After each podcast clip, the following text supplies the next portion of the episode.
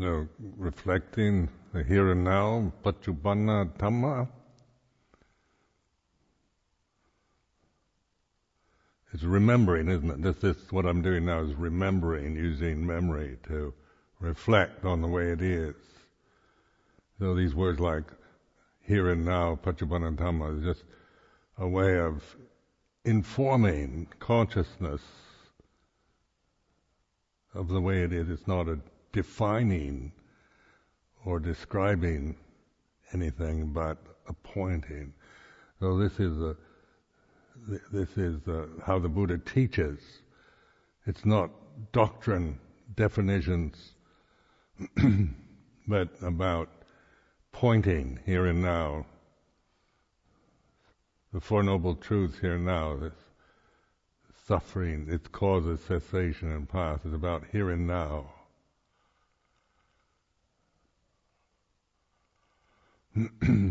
Where we use language for thinking uh, and analyzing, comparing, criticizing, evaluating, uh, you know, and uh, comparing one thing with another. So that's that's generally how we're culturally conditioned to, to use our thinking process as a critical function.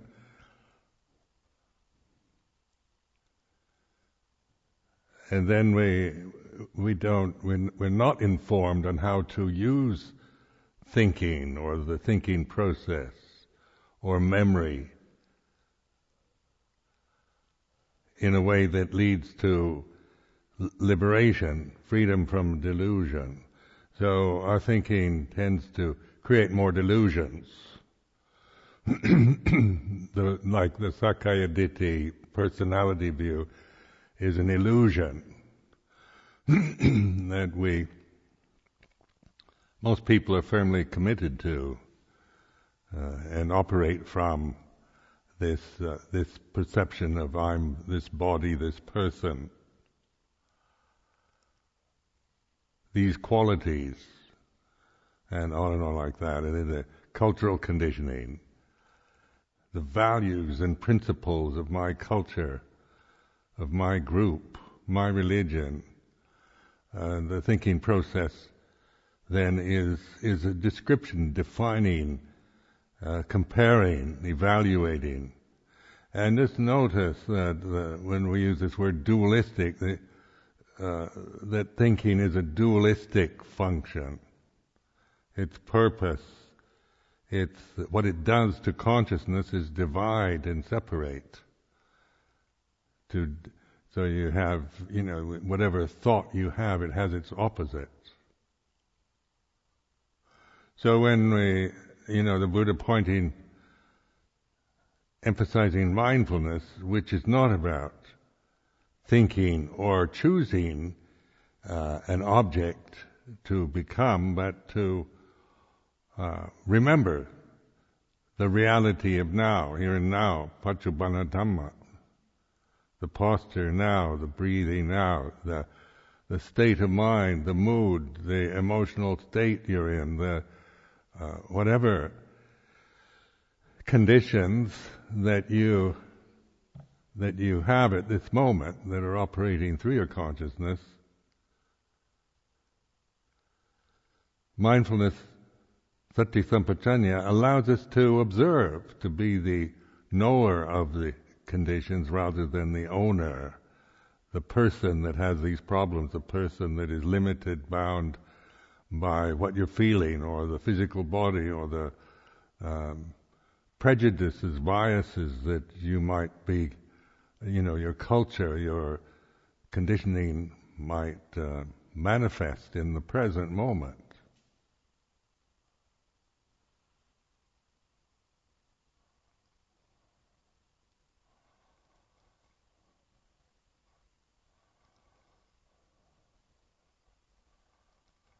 So it's this is not a, you know like a an attack on conditions it's not. Because that would be another condition. You know, we're saying all conditions, we're looking at them as in terms of characteristics of impermanence and not self rather than as good or bad. Conditioned phenomena can you know, has its range of the best to the worst, right and wrong. But awareness of conditions, and if we couldn't be aware of conditions, then we would be helpless victims of our conditioning. There'd be no escape from the born the created the form that originated. We'd be stuck with the package that we have acquired through circumstances or whatever. but because there's the unborn, uncreated, unformed, unconditioned, there is an escape from the born, the created, the formed, the conditioned. Now, this particular teaching then is is a reflective one. Not not for grasping and and uh, you know to make anything out of it, but to reflect from it. It's a reminder, like Paccuppanna Dhamma, not saying this moment is the best moment, or uh, comparing it with memories of previous moments. It's just the reminding, awaken, be fully here, present, here and now.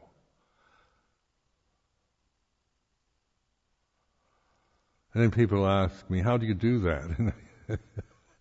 and I, I can't describe how you can be mindful, it's just ah.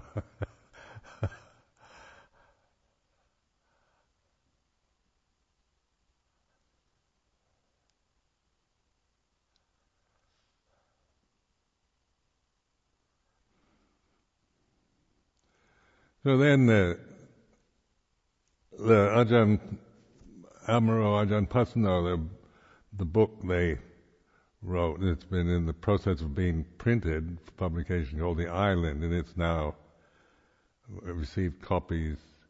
Hopefully, uh, we'll receive more copies. We, they sent just a few. But this is uh, this Ajahn Amaro is very much uh, consulting. I wrote a f- preface for it, and it's it's about this. The island is a metaphor. and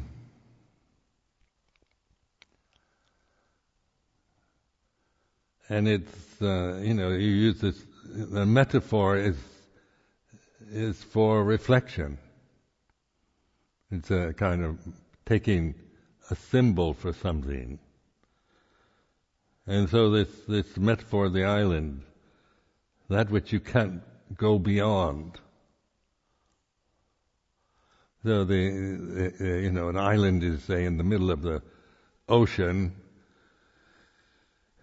It's the shore that hath no shore beyond it. It's uh, the place of here and now. You know, you can't wherever you go, this is this is the point you're operating from, from this island set in all the sea. So apply that to the here and now reality of here and now. Just this this metaphor of the island. And I've contemplated this for many years because this uh, I like doing this. I have a natural inclination toward this kind of reflectiveness. And uh, there's um, years ago when I I had only about three vatas. I was at Thamsangpet, which is uh, was my favorite monastery in Thailand at the time. It's now in the uh, Chalern, but it was a um, place I really liked.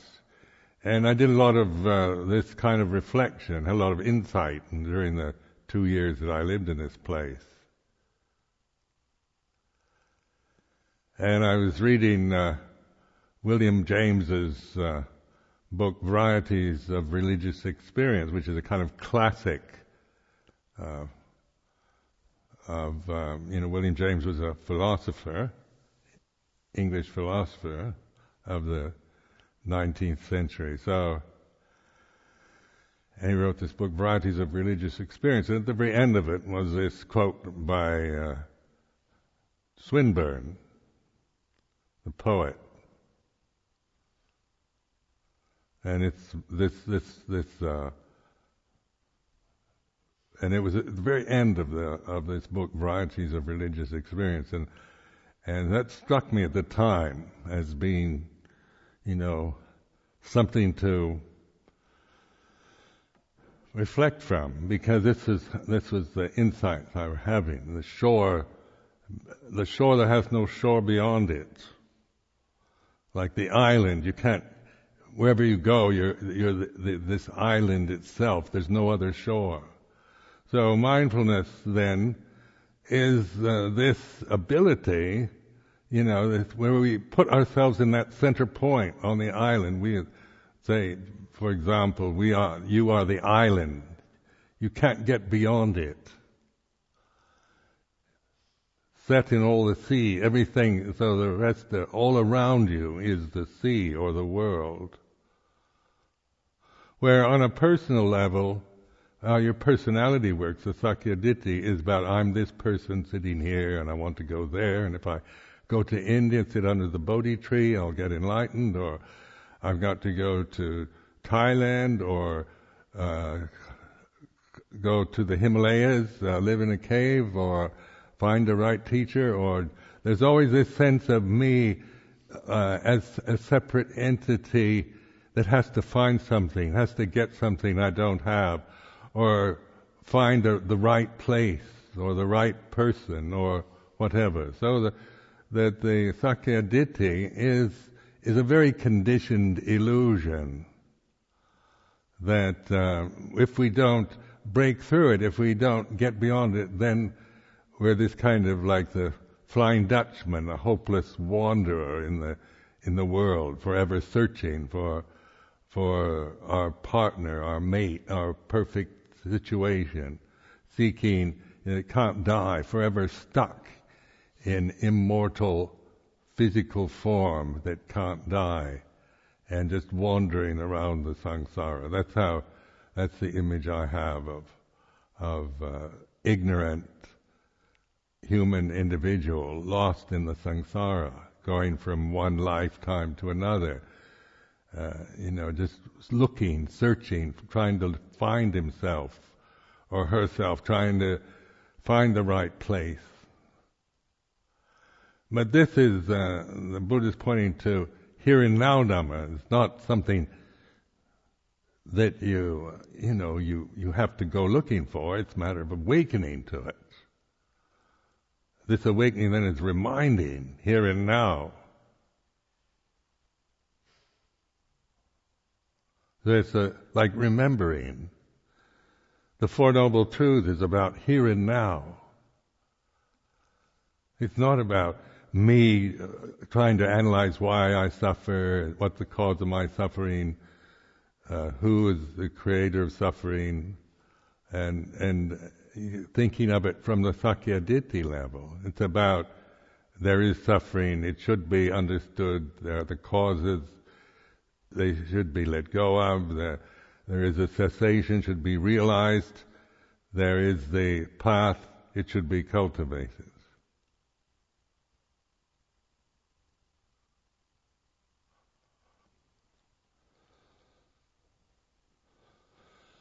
So in the Sutta Nipata, they also quote this because this is one of my favorite verses. Was the the island that you cannot go beyond. Well, contemplate this during this retreat, this, this metaphor of the island.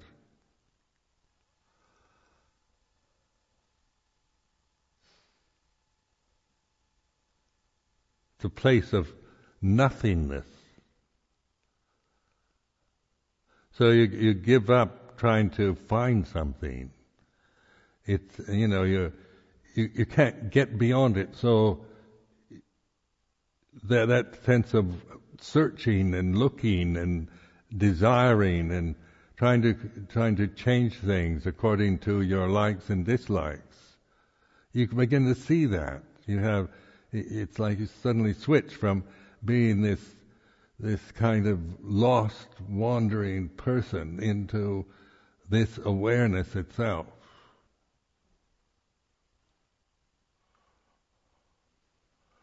being this awareness.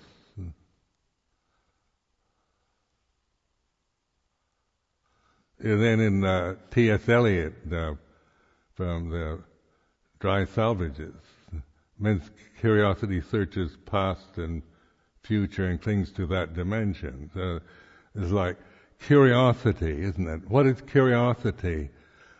You know, that's always looking, being curious, trying to find something. Something over there, I'm interested in, in that, because I'm curious, so I go over there. over here, somewhere else. But searches the past and the future and clings to that dimension. So this is a statement of, of ignorance, isn't it? It's curiosity, man's curiosity, caught in time, the hopeless, wandering, lost soul in the samsara, searching for himself.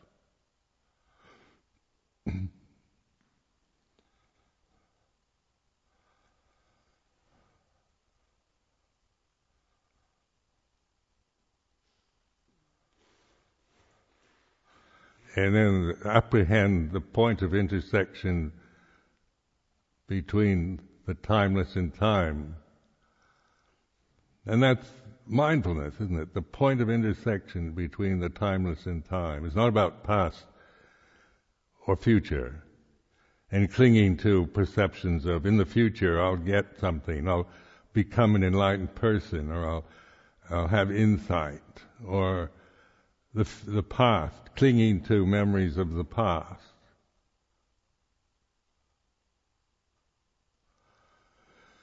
So I always like that, the point of intersection. Apprehend, the, the word apprehend,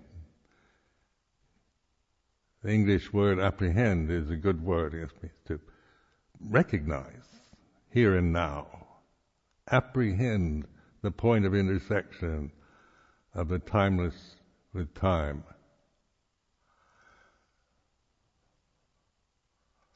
And so this is like the the unborn, uncreated, unformed, unconditioned. And then there is escape from the born, the created, the formed, the conditioned.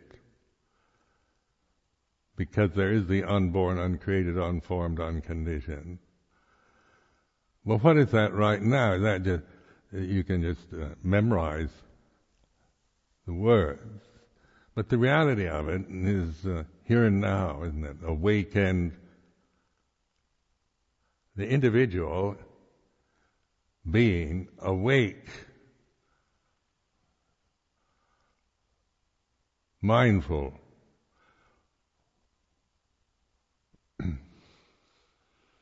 from the point, from the shore that hath no shore beyond it. So each one of us is, is, you know, in this term, in terms of the existential reality of this moment, is this island. You know, this is this is a metaphor for being born in a form, having a human body, that has its span of time to live. It has a past, it has a future. The future is death, the past was birth.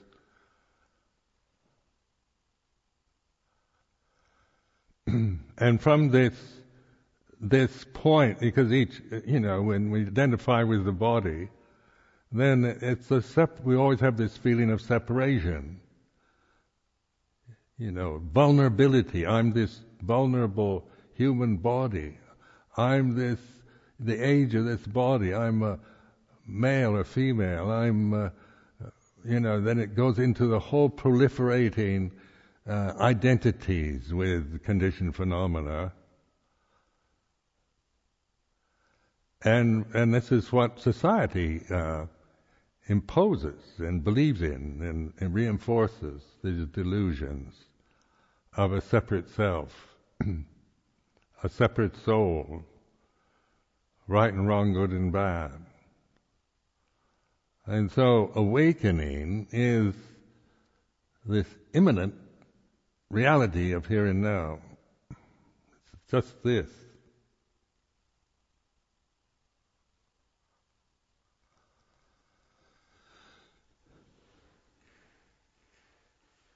So it's not a destruction of the personality, but it's it's uh, transcending the personality. We're not trying to to destroy our personalities, because then that would be dualistic again. Personality is bad; we should get rid of it. But it's not about getting rid. It's, it's understanding, apprehend, to be able to see Sakkaya Ditthi as an object from this point of consciousness in the vast universe that we're engaged in at this very moment.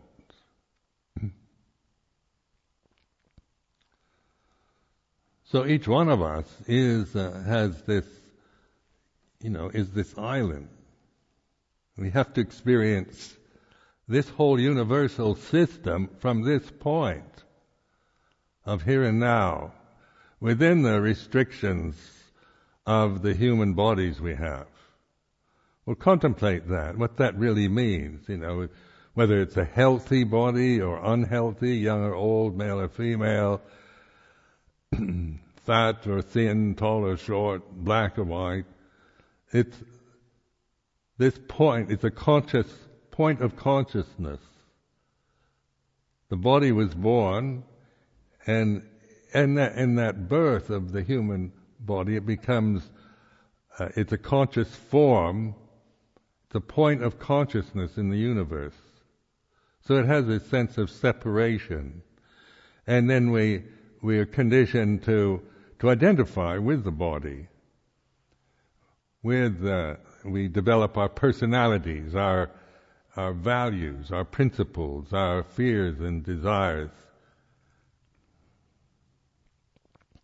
And then with awakened awareness, with con- then consciousness is no longer, we're not projecting conditions into it or operating from dis, from perceptions of me and mine and cultural attitudes and the thinking process, but from pure conscious awareness without distortion of the conditions that we that we can easily uh, grasp if we're not aware.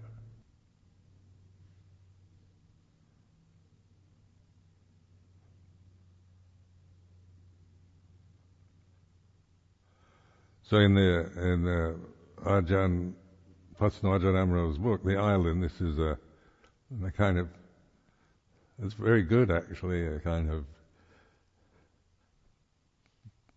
exploration of this, this metaphor, and using quotes from the scriptures from Luang Por Chah. Because this is uh, this is this is what how we learn. We can learn from these metaphors, but not uh, kind of analyzing or you know getting caught up in mythology or anything, but using them for you know, applying it to the here and now. Like taking refuge in Buddha, Bhutang Saranang. You know, that, that can be just, uh, uh, you know, part of Theravada Buddhism, Buddhist ceremony, and we request the refuges and the precepts, and then the monk says Bhutang Saranang and the people repeat it ceremonial. but then, you know, internalizing that, it's not just, you know, believing in some kind of abstract Buddha or in perceptions of Buddha, because this will always make Buddha seem something separate, like it's it's a historical sage or it's a kind of force that we can imagine, a kind of Buddha nature out there. You know, so we can we can abstract it and create all kinds of theories about Buddha nature or the Buddha within or the Buddha throughout the universe and Buddha energy and Buddha mind and and proliferate endlessly around the word Buddha, or just never really think about it. Just repeat like a parrot, Bhutang Saranam Gacchami. But these three refuges have great significance in practice because this is what I call internalizing them. So that they're not just traditional recitations in Pali words. Actually, what is Bhuta, Bhutang Saranam Gacchami at this very moment? Taking refuge in Buddha. And this is like, this is a self-enquiry. What is Buddha at this very moment from this island, this point of consciousness? And of course, it is a convention like any other word, but for me, this when when I think of Buddho or Bhutang Saranangachami, it reminds me of awaken here and now, Paccuppanna the knower, the ability to apprehend the point of intersection between the timeless and time. This is like refuge in Buddha. It's not speculating or me, my personality, uh, kind of claiming to be Buddha at all, but it's it's merely using this these words for remembering mindfulness, paccuppanna here and now.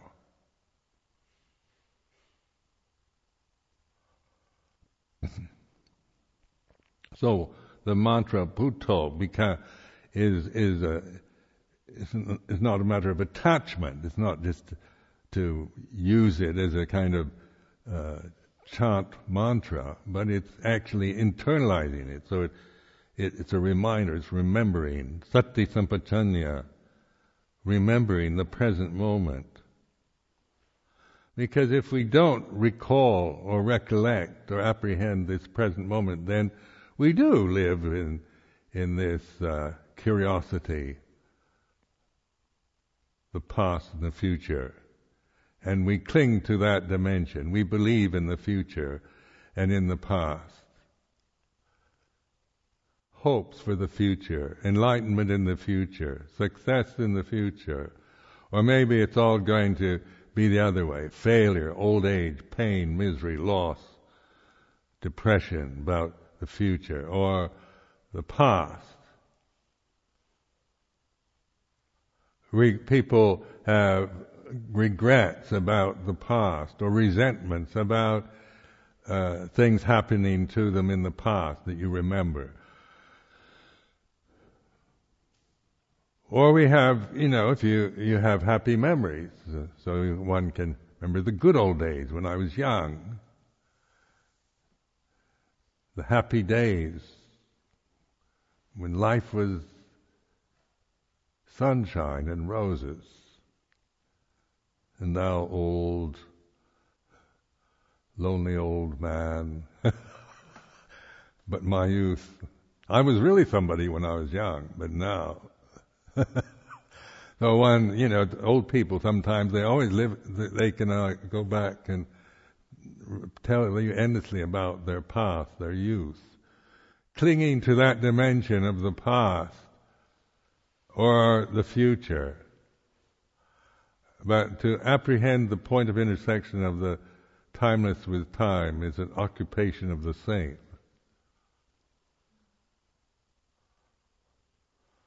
And then it goes on into not an occupation either, but a lifetime in self-surrender, selflessness. Ardor he uses. So it's not just a kind of, you know, resignation passive, negative resignation to the present. It's an awakened, vital ardor of awake attention, mindfulness, sati sampajanya, sati panya. Panya is not some passive blankness. It's it's discerning. It's it's uh, full. It's effulgent, radiant.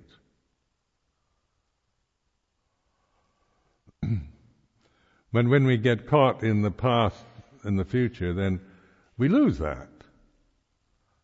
You know, we get, we, we cloud over our radiant nature is, is lost into regrets or longings or fears, dreads, hopes, expectations, worries, all the things that the self, the sense of the, the, the binding ourselves to these conditions, you know, we're lost in this dull world of conditioned phenomena. It makes us dull and stupid.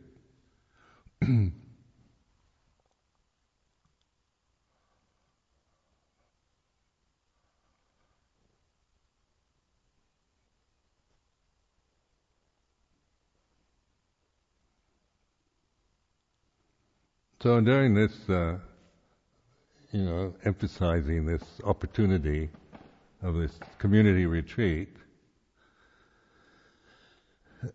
and that's why too, to be silent and and uh, look inward, you know, so that you're you're reminding yourself when we go out and endlessly seek distraction uh, through talking to others or computers and laptops and getting caught up into duties and responsibilities, then then our personality easily uh, takes over. You know, the Sakya Sakyaditi Silabbata Paramasa Vicikiccha tend to uh, reinforces those uh, fetters. And we forget, you know, Paccuppanna Dhamma, because you know the world, the samsara is about you know doing this now for a result in the future, planning the future, remembering the past, and the present is just merely you know an unnoticed.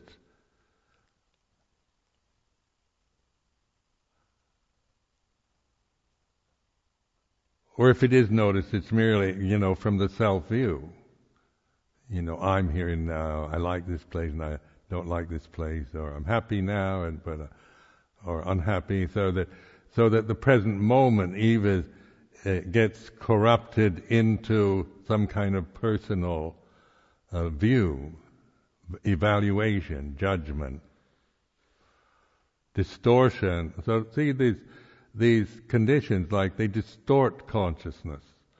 We're seeing you know, we look through distortions. Through these, you know, if you go to these fun fairs or things, these, I remember as a child going to these fun fairs where they have these room of mirrors where they have, they distort your form. so you go from one mirror to the other, and your your body takes on kind of ridiculous shapes.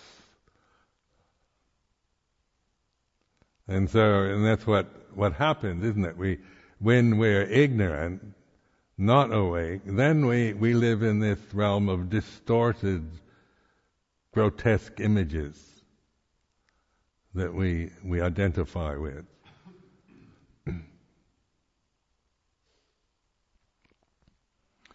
and then we lose ourselves in these in these uh, distortions, and then of course we're frightened and anxious and worried and want things we don't have and don't want what we have and discontentment, dukkha, the first noble truth, suffering, loneliness, despair,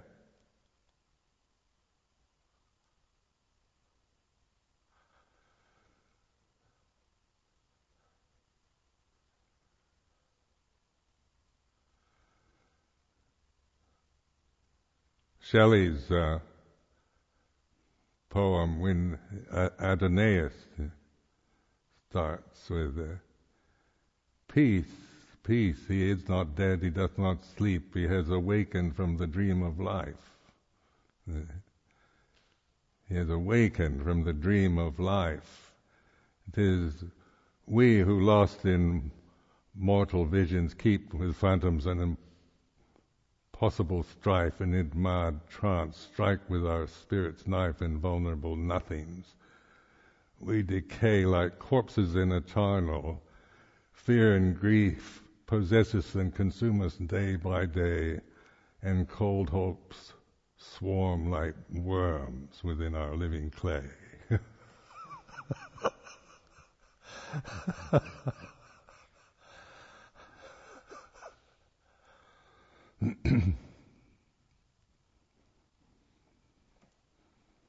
Awakening from the dream of life, from the dream, the, the, the attachment, blind attachment to conditions.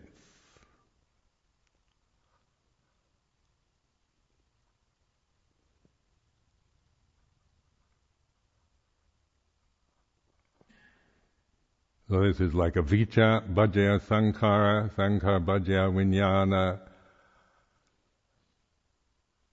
So like paticca samuppada, you know. Avijja, not knowing Dhamma, ignorance in other words. So avijja means ignorance of the truth, of ultimate reality. It means not knowing the unborn, uncreated, unconditioned, where we're just helplessly caught in the born, the created, the form, the condition. That's avijja. You know, so avijja affects everything around us. When we come from avijja, from sakkaya ditthi, from silabbata paramasa, from vicikiccha, when we operate from these fetters and, and create the world from these distortions, then, then that avijja affects all sankharas, our whole experience of life. How we see the universe, ourselves, and the world around us is, is through ignorance, and then of course that affects this conscious moment, because we're conscious entities, and each one we're experiencing pure consciousness at this moment. But with this avijja, if that's our modus operandi, that's what we operate from, then then that affects consciousness in everything we do. You know, whether it's sitting, standing, walking, lying down, breathing, monks or nuns, you know, young or old, whatever. Everything is uh, then affected by ignorance, and it always ends up at the end, soka parideva dukkha domanassa upayasa, grief, sorrow, despair, and anguish. So this is like paticca samuppada, or dependent origination. You know, if avijja, then that effect, then that is the cause of dukkha, of suffering. So that avijja, then we, we my personality, me and mine, my body, what I look like, my position, my feelings, my principles, my desires, my life, my memories, my future,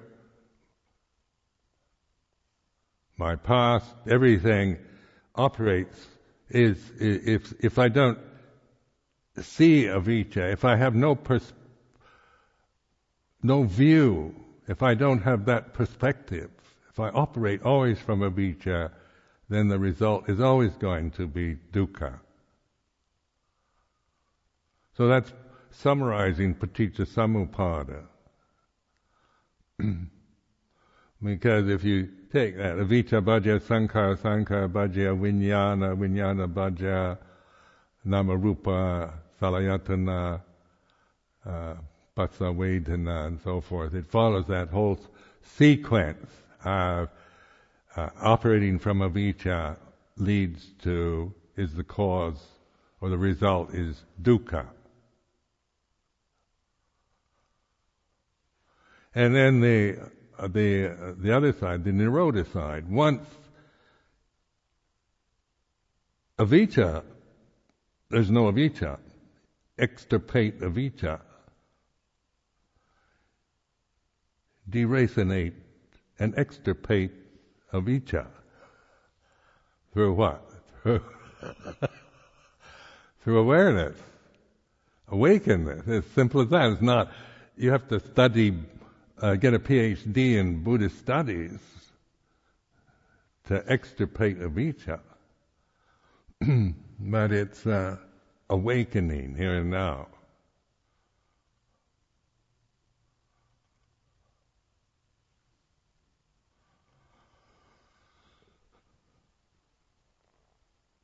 So this, uh, from this point of intersection between the timeless and time, then the perspective. You ha- you you you're not um, destroying conditions, but you're extirpating avijja. You've conquered ignorance. and you, uh, there's awakened.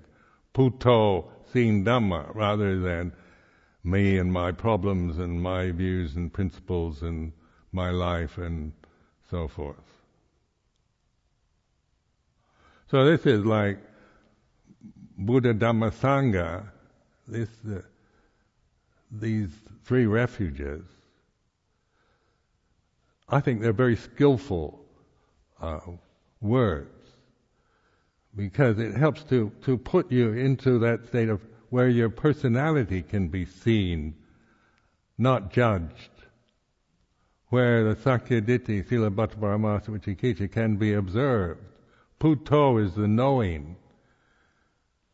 It's apprehending, ability to apprehend this moment, the point of intersection of the timeless with time. Then, what does the Buddha know? He knows the Dhamma ultimate truth, reality, is awakened to reality, to the truth.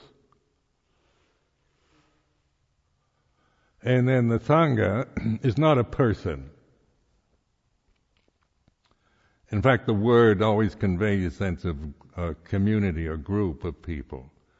But it's about supatipanno, ujupatipanno, ñaya patipanno, samici patipanno. This is not about, am I a good meditator or not? Am I practicing in the right way?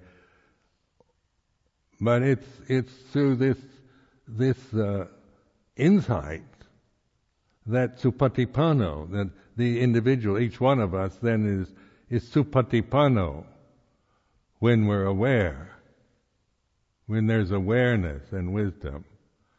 Ujupatipanno, direct, it's direct, clear, here and now, insightful, samici patipanno. Ñaya patipanno, samici patipanno, Integrity.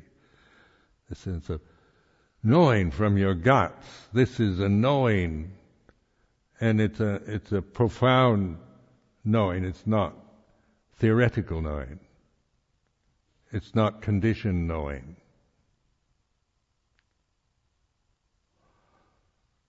So this is the gift of our human state is that it is a, this is a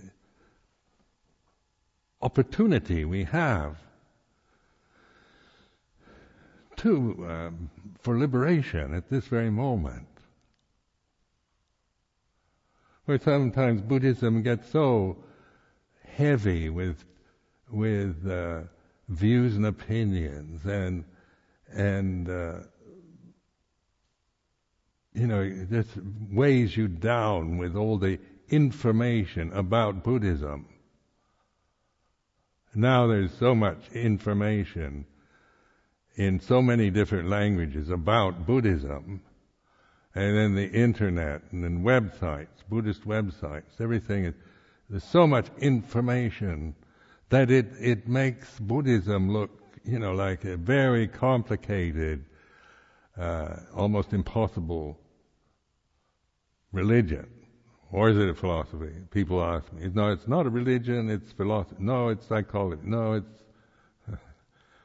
but if you really take this, it's, it's, you know, the Dhamma is not about, it's not a religion or a philosophy or psychology.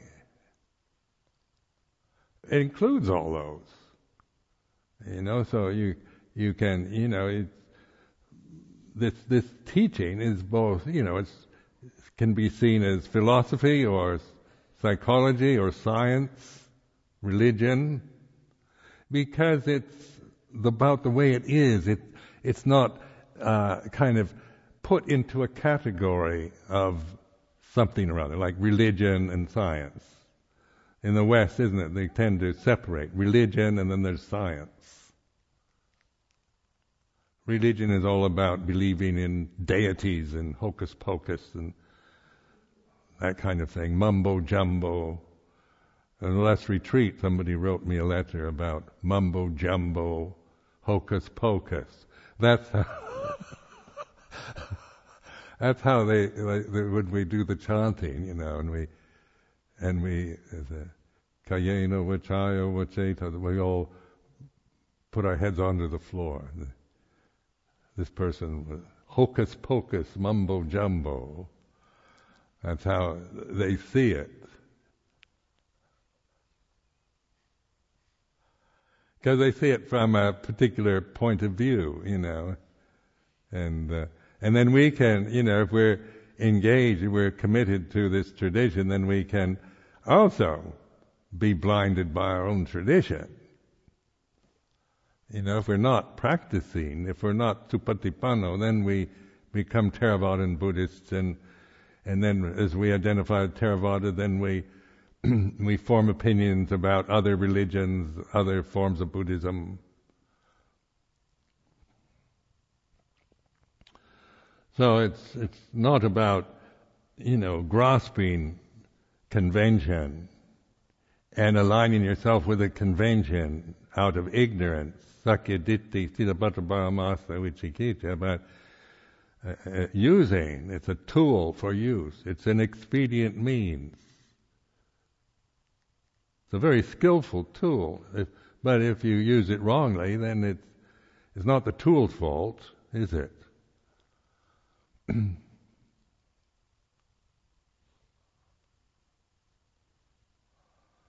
So, you know, the, the see the, the directness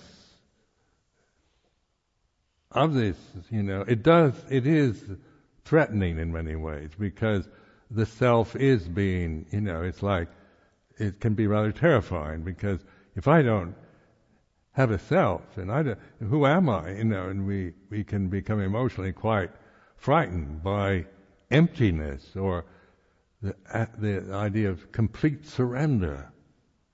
And, uh, it, and from the Sakkaya Ditthi level, this is a big threat. You know, I have to surrender everything. I have to give up everything. I have to let go of everything. I, I, I have to, I have to examine the Four Noble Truths and I have to practice. And so we can take all these uh, skillful means from the Sakkaya Ditthi level. And where does it take you? You know, it becomes compulsive, uh, becomes part of, you know, a sense of ourself. If we don't practice from uh, enough, or then we, or we doubt about our practice, maybe I'm practicing, I'm not practicing right. Tell me, Ajahn Sumedho, how to practice rightly. Because I don't know, you know, I'm afraid I'm making a mistake and I'm doing it all wrong. Could you tell me how to practice rightly? practice in the right way. You guide me, Ajahn Sumedho, and tell me what to do, and then I'll, you know, then I can, I'll try. I trust you. But everyone who says they trust me inevitably don't in the long run. because, you know, it's coming from Sakkaya Ditthi and seeing me through Sakkaya Ditthi, seeing themselves through Sakkaya Ditthi, the self view.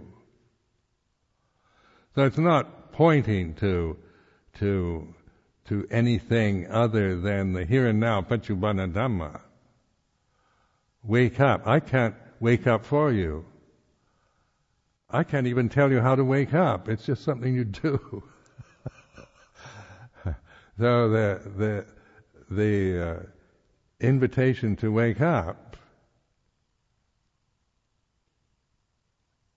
is, uh, You know, it's not something that one can make someone else do or even describe.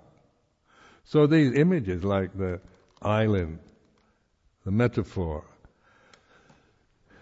these are, you know, these are, use them for the here and now, you know, just get a feeling for being the center, you know, because this is not Sakkaya Ditthi anymore, not saying I, Ajahn Sumedho, am the center of the whole universe. It's not megalomania. But it's, uh, it's about examining this present moment because right now, in terms of experience at this very moment, this point of consciousness that, that I'm experiencing through this form that's sitting here on this high seat, this is the island, this is the center point. and the rest is the all the sea around it. You know, all the waves, the fish, the uh, everything that that is in the sea around this island.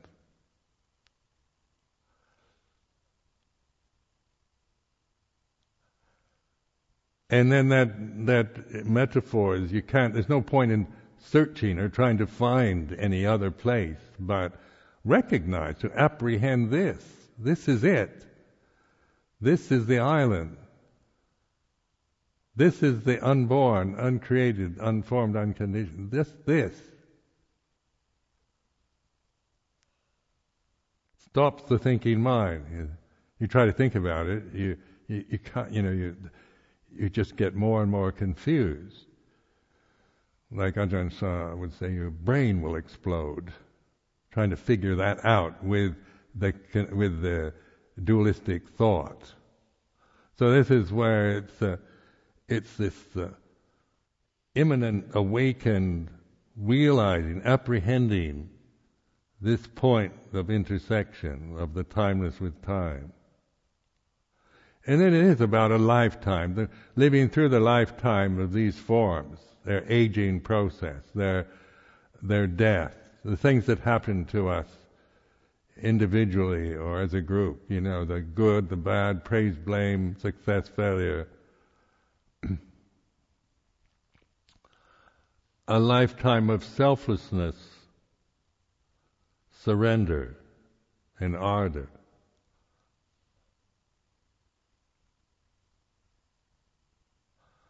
I like that word ardor, isn't it? Because it self surrender and selflessness can sound very passive, you know, just kind of lying down and letting the world go by in a kind of passive resignation, waiting to die kind of thing, sitting around waiting to die, or ardor is this, you know, this uh, this is this has energy. This ha- this is bright, radiance, not just selflessness and surrender, but ardor also. So this, this in the, within these forms, these separate human forms, then and and then there's these excellent tools that we have, the Buddha gave us. We have a way to to examine our experience of and to to know reality, to be the knower of reality rather than somebody who's searching for God or reality or truth and through some idea of it. Always with the basic uh, distortion of a self, the crazy, distorted mirror in the amusement park, in the fun house